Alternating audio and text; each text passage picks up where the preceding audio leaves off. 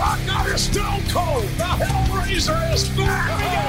Evolution of the Shield. John Cena versus the Showstopper. Hulk Hogan and The Rock in the same ring. You will never take my place at the head of the table. Undertaker with a Hell's Gate submission. Oh my God! What? My God, Michaels just kicked Cena's head off. The Monday Night It'll be The Rock. It'll be Austin one on one. The. Do you believe in miracles? The streak is over.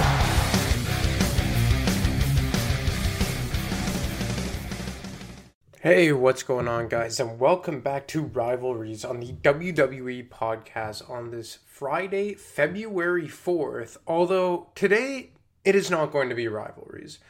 And as you know, every once in a while I do a special type of episode as to tribute a career to someone. I've done it for Kurt Angle. I've done it for Braun Strowman as well. And this week, I'm going to do it for someone who I believe many of you will not be too enthusiastic about and will probably share a very different opinion than I, and that is of Shane McMahon. And obviously, this was, I guess, sparked in light of him being released from WWE after his help in booking and producing and being one of the lead writers uh, for this past Sunday's Royal Rumble, Royal Rumble that was underwhelming in the view of most people, myself included, not so much for the winner, more so just because I thought that there was no unpredictability, there was no surprise, there was no shock, and that's not to say that you need shock and awe and a swerve to book a good um, wrestling match or pay per view, or more specifically in this case, a Royal Rumble. But Royal Rumbles are supposed to feel special, and there was nothing about this Rumble that felt special. And I guess just to give my two cents on it, I think AJ Styles should have won. I think he's a guy that really could have benefited from the Royal Rumble victory. Would have kind of been uh, poetic as well, given the fact that he debuted at the Royal Rumble in 2016. How crazy is that?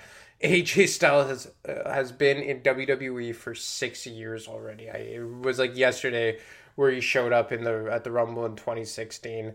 Um, but that's neither here nor there. Obviously, Shane McMahon caught a lot of heat backstage for how he helped book the Royal Rumble, uh, booking himself to eliminate, I believe it was Matt Riddle, and I think Shane McMahon has become a polarizing figure in the world of WWE since his return to the company in 2016. And Jim Cornette has said a lot of times that Shane was always his favorite McMahon, and I assume that he wasn't including Linda, or maybe he was, who that really doesn't matter. And and I do think that in a lot of ways Shane McMahon was the most, at least on a television um, capacity, the most likable and genuine McMahon uh, out of him, uh, Stephanie McMahon, and Vince. And I think that it's been a very up and down career for Shane. And going back to the beginning, most people don't know this, but he started out as a referee way back when.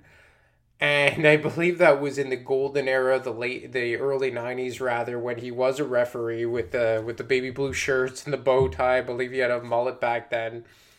But when he first came up on television, I think it took a while for Shane to find his footing. But I gotta say that for me, I always liked Shane McMahon for whatever the reason. I thought Shane was a guy who garnered respect real, right away because he was the boss's son and he did things that were so outrageous and so death defying and on the, the cusp of borderline insane. And for a guy who was the boss's son to do what he did was incredible. And, you know, going back, his first prominent storyline obviously was part of the corporation with Vince McMahon and he had a good helping Vince go on that run-on feud with Stone Cold Steve Austin. I'll always remember the handicap ladder match for control of the company at, I believe it was the King of the Ring pay per view in 1999. And before that, uh, arguably one of his most prominent or early prominent uh, roles was when he disbanded from the corporation and formed the corporate ministry, which ultimately led to the higher power with Vince and whatnot. And I think Shane, after the whole corporate ministry thing, is when he kind of started to blaze his own trail. Because in the corporation, he was kind of running off the coattails of Vince, understandably. In the corporate ministry, it was a chance for him to get his feet wet kind of on his own, but he was still kind of sharing the spotlight with The Undertaker.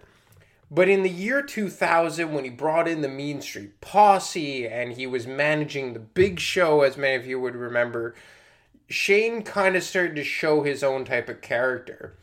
And one of the first big spots I remember with Shane McMahon came in a hardcore match against Steve Blackman at WrestleMania 2000.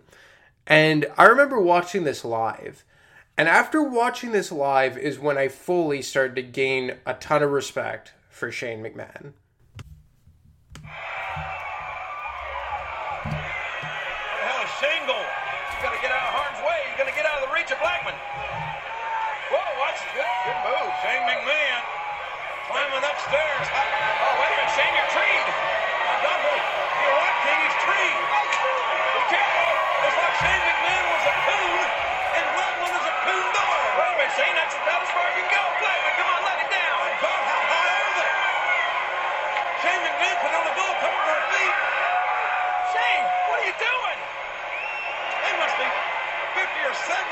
Feet in the air.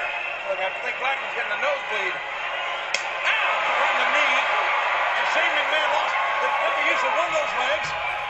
Blackman coming up there to get Shane. Blackman's got that kendo stick with him. What are you doing, Shane? My God, this is dangerous. Shane McMahon, this is... Okay, when he goes up that side, you go down the other. We've got this... Oh, come on, Blackman scream here. All right, he probably gives up. Now, get him down. Shane McMahon brought this on himself. Oh, my God! Shane McMahon, for the love of God, must have been 50 feet. Good God Almighty! Get help! For the love of God, get somebody out there! Get help! Look what you did, Blackman! Blackman coming down with Shane McMahon. Is there anything left to Shane? Where did he land? What is Blackman doing now? Get help out here! What the hell is Blackman's up? He's What is this? Blackman putting his own life on the line alongside Shane McMahon. Are they crazy? For the love of God, they're both broken apart. And Blackman wins it, but they're both broken apart. So Shane McMahon climbs up that side railing on the Titantron, beside the Titantron of the SummerSlam logo. And if you guys remember way back when SummerSlam's entrance was, there's no ramp; it was flush onto the ground, and the stage was pretty much just like the big green S in the background.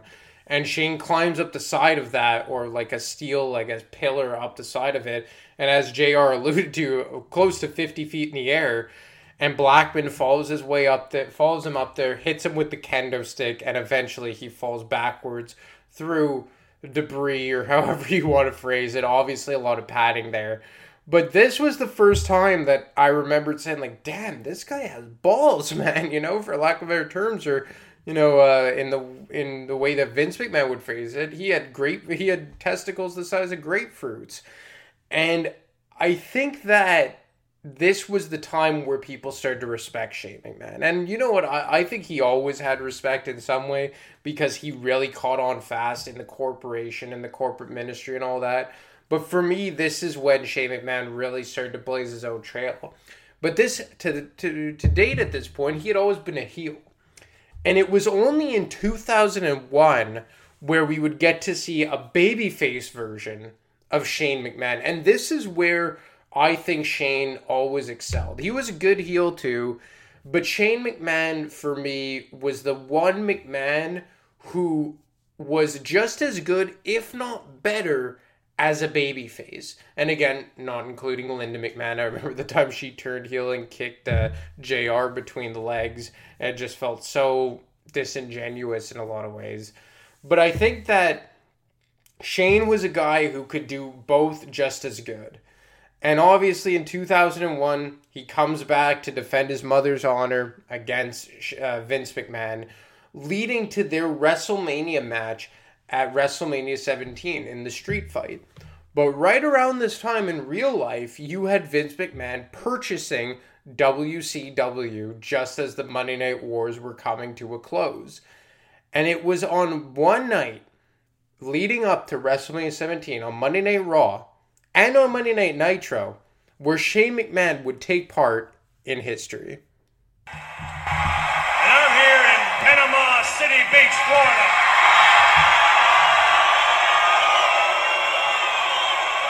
Standing in a WCW ring. And as usual, Dad, your ego has gotten the best of you.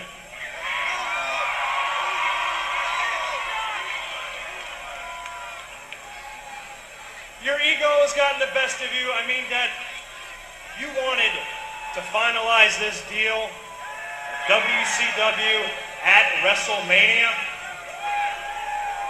You wanted, you have the audacity to ask Ted Turner himself to come down and finalize that deal.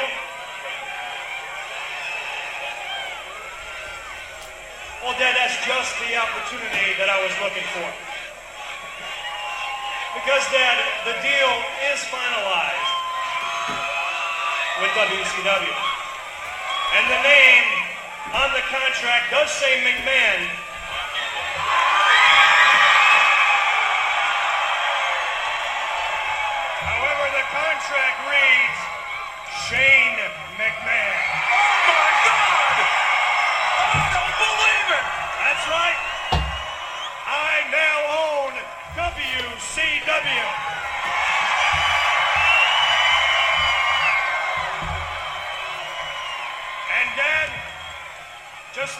WCW did in the past, how it kicked your ass in the past, and it will again. So this was like the first time we saw Shane McMahon in a babyface role. And leading into WrestleMania 17, it was just great theater, right? To have Shane now as the owner, quote unquote, because we know that in real life Vince did in fact purchase WW, WCW rather. But in storyline, it was a really cool swerve to this whole thing and an angle because now you had Shane McMahon just as powerful, at least present presented as just as powerful as his dad, Vince McMahon. Now, obviously, this babyface run for Shane would be short lived as they eventually kind of did a double turn type of approach to it, as Shane became the head of the alliance in a lot of ways, and Vince obviously head of WWF, and that became the de facto babyface side, WWF that is. And Shane, you know, I think he did a good job in the entire um, invasion angle. Obviously, we know that the invasion storyline could have been a lot better if the NWO had come over, Sting had come over, if Goldberg, Ric Flair, if all those guys had come over in the late spring and summer of 2001, we would have gotten dream matches that we could have only dreamed of during the late 90s and such. But unfortunately, as we know, that wasn't to be. And because that wasn't to be, we got Shane McMahon tagging in in a lot of big time matches. You know the the King in the of the Ring match against Kurt Angle at in at King of the Ring 2001, the street fight.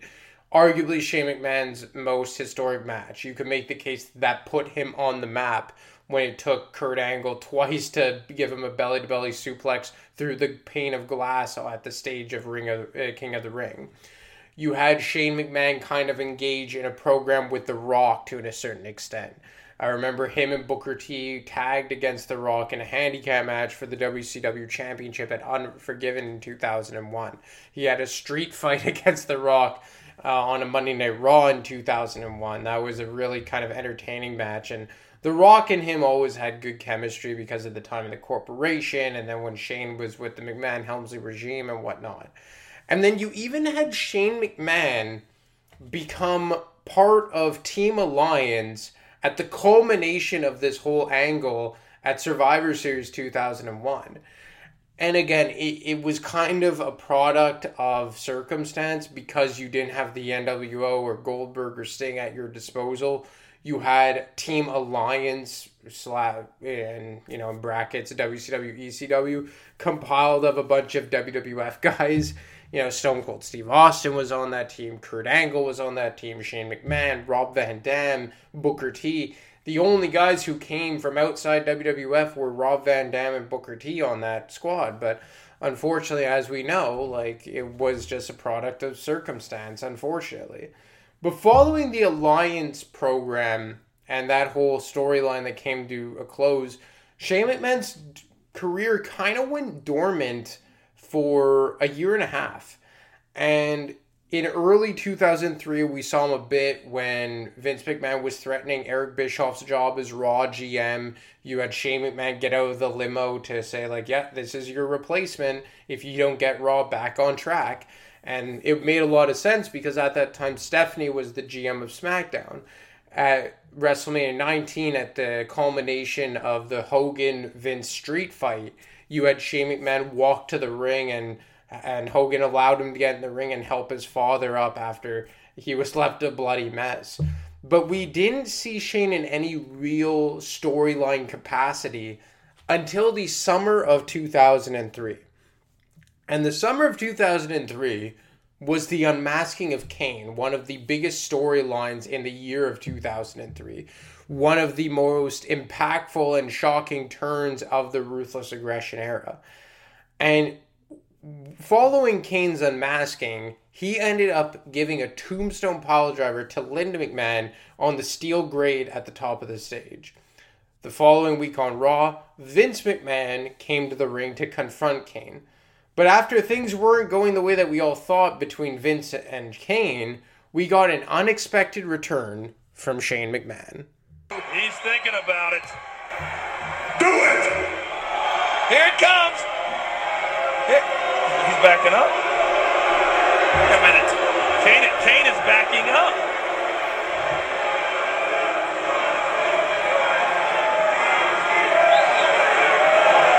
Please hit me.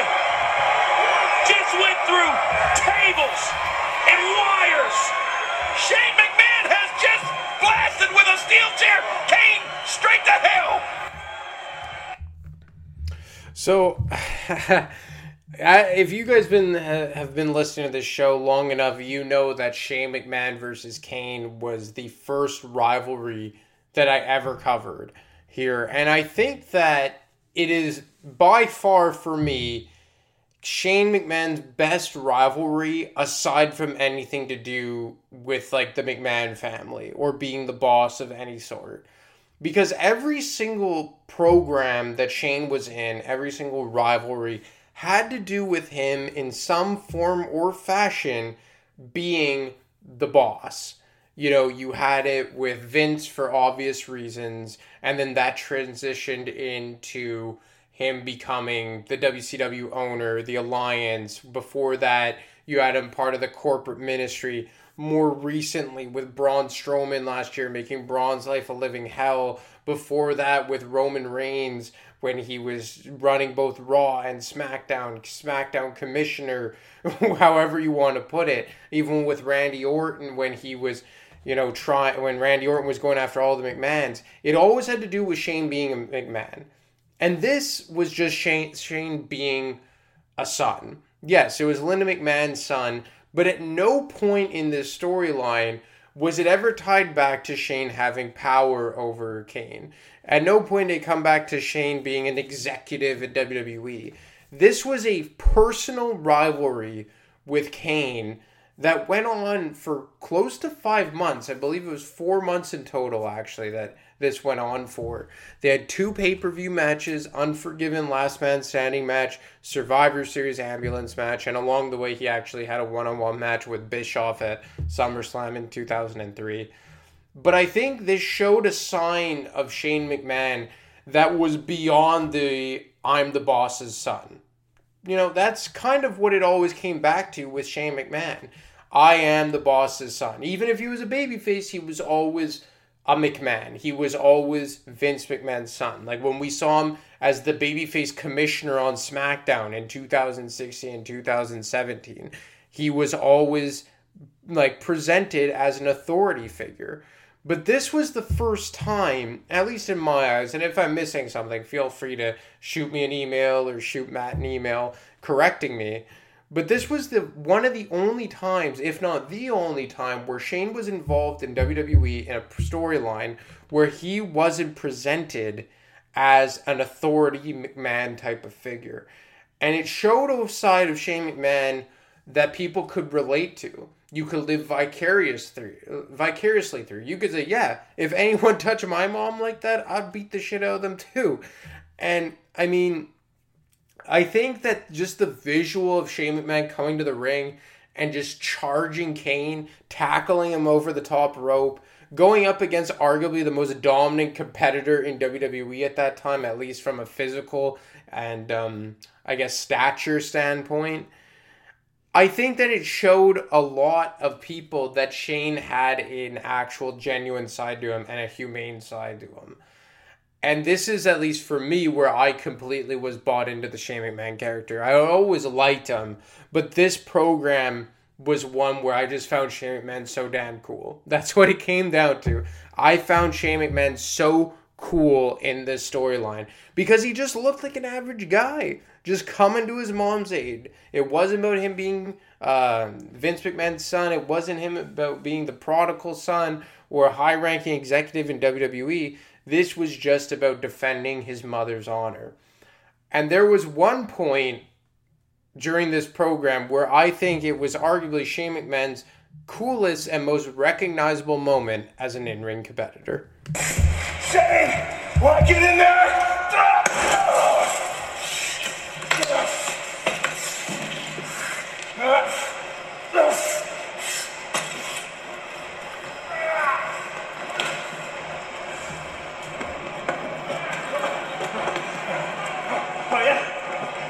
Play around?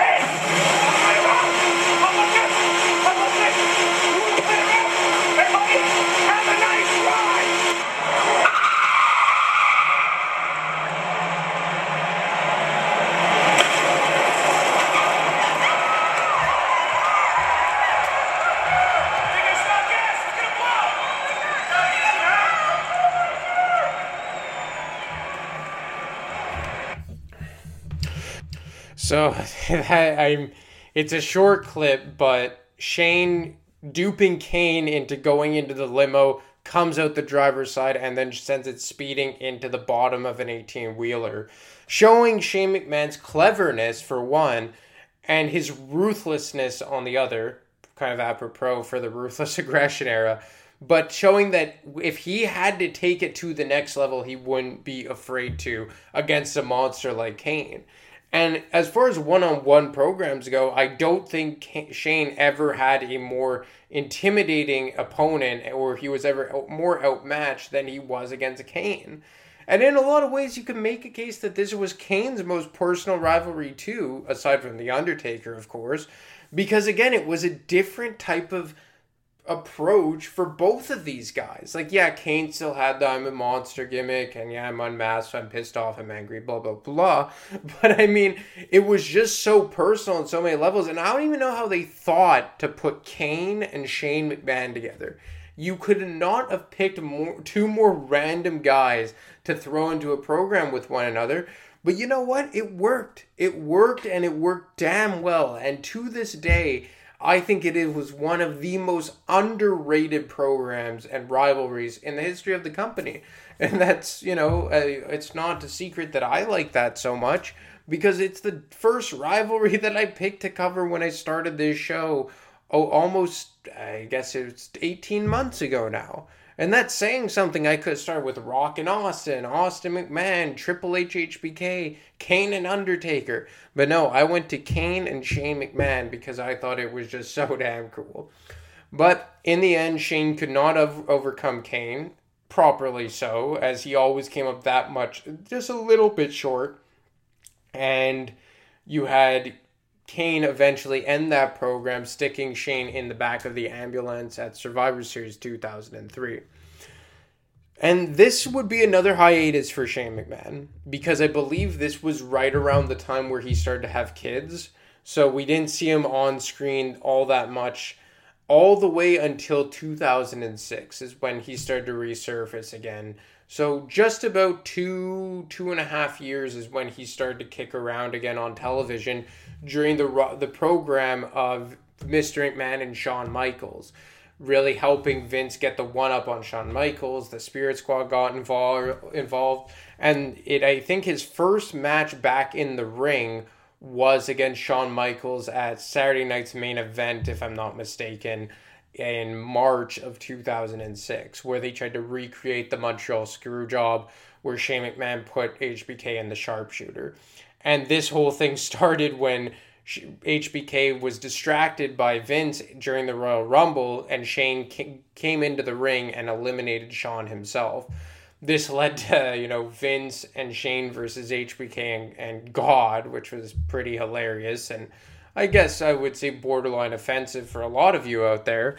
And it eventually transitioned to Shane and Vince versus D-Generation X, which ultimately culminated at Unforgiven in 2006 inside the Hell in a Cell match between the two teams, although the Big Show was on the side of the McMahons. Once again, Shane McMahon goes dormant for a bit, resurfaces, I want to say, right around 2008, to another two year hiatus for Shane McMahon, and he shows back up right around the time post Eric Bischoff, kind of coming out the attitude, uh, the ruthless aggression era into the PG era. And I believe they appoint Mike Adamle as the Raw GM. This is kind of a blur for me, this era of WWE a bit. It was kind of like when I was transitioning out. And Shane eventually gets involved in the program of the McMahons versus Randy Orton. Randy Orton punt kicks uh, Vince. Shane shows up has a brawl with Randy Orton on Monday Night Raw, and then it leads to the three on three match between Legacy and Triple H, Batista, and Shane McMahon at Backlash 2008, I want to say, or 2009. I think it's 2009 actually. And it is 2009 because shortly thereafter, I believe December of 2009, is when Shane McMahon walks away from the company to go explore other ventures outside WWE. And just about six years go by with no Shane McMahon, and this is over this time you kind of get the dawn of the authority, Stephanie McMahon and Triple H, kind of running roughshod on Monday Night Raw from the from I want to say the late summer 2013 all the way into two, early 2016. So about a two, two and a half year run of the authority going uncontested until February of 2016.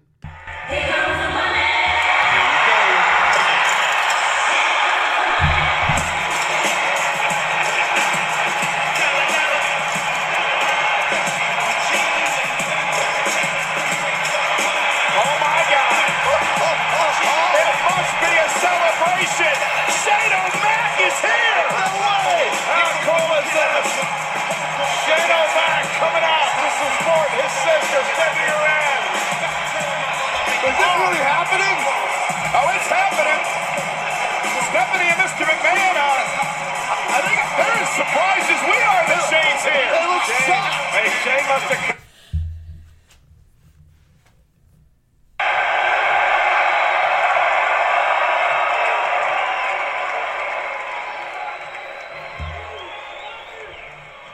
First off, thank you so much for that.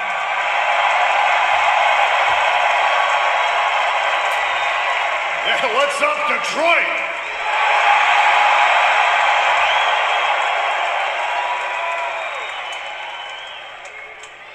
Excuse me while I conduct a little business for a second. Um, you know, you just, you had to do it, didn't you? This is the straw that broke the camel's back, and that's why I'm back here.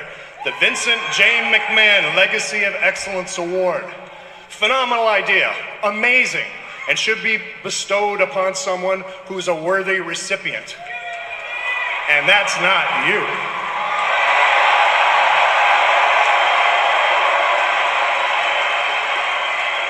Hello, Stephanie.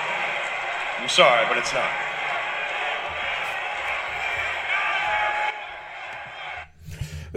so that that was a huge pop for Shane McMahon. Just uh, I I freaked out. I know I did, and this um led to the current version of Shane McMahon that we have been living with for the last six years or so. Obviously, he goes on to face the Undertaker inside Hell in the Cell at WrestleMania 32, loses that match.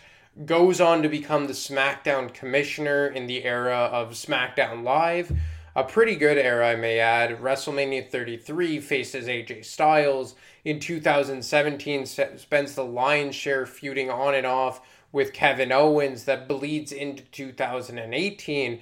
Tags with a returning Daniel Bryan against Kevin Owens and, and Sami Zayn at WrestleMania 34.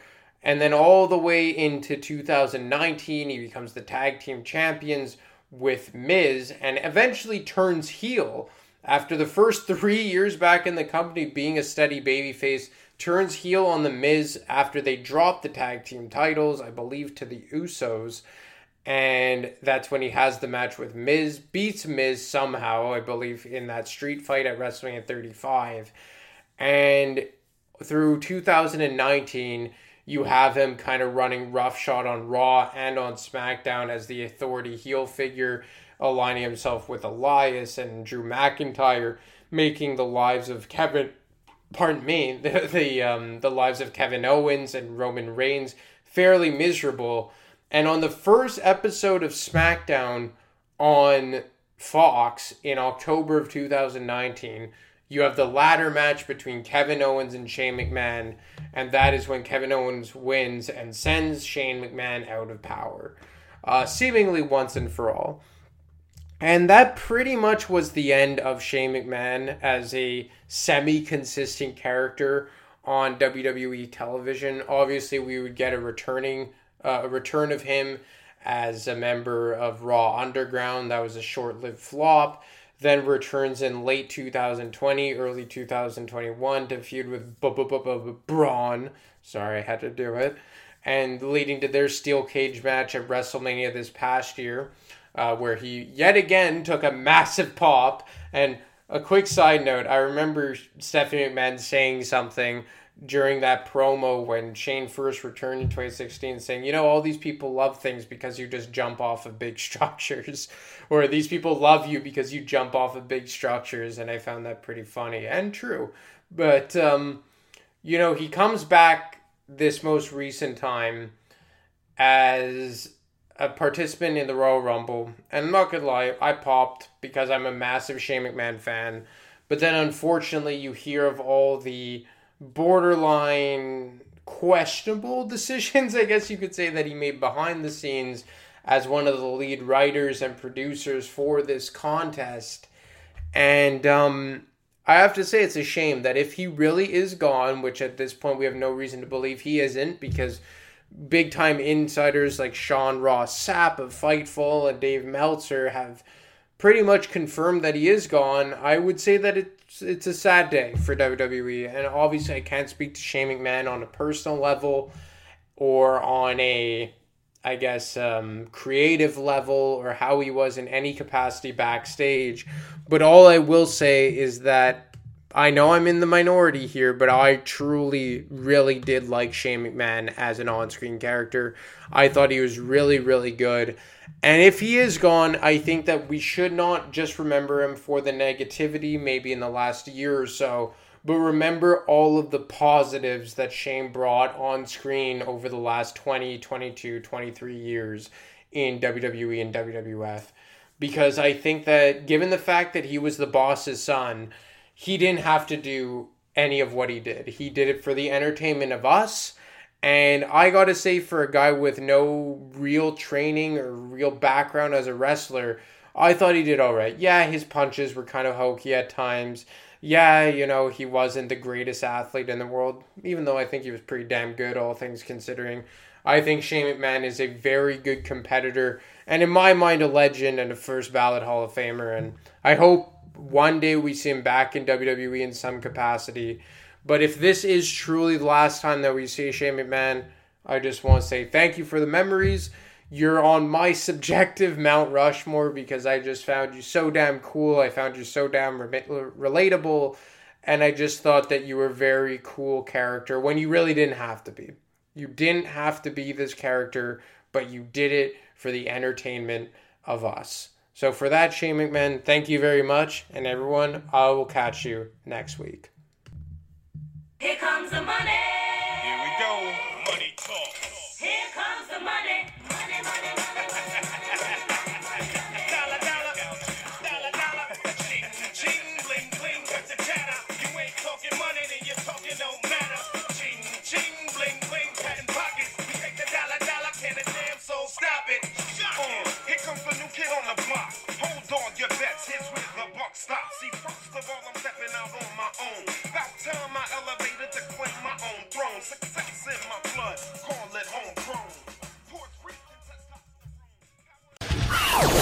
Thanks for listening to the WWE Podcast. Don't forget to subscribe on your favorite podcast app so you don't miss a show or head to WWEpodcast.com. And for all of these shows ad-free, head over to patreon.com slash WWE Podcast. Until then, we'll see you next time.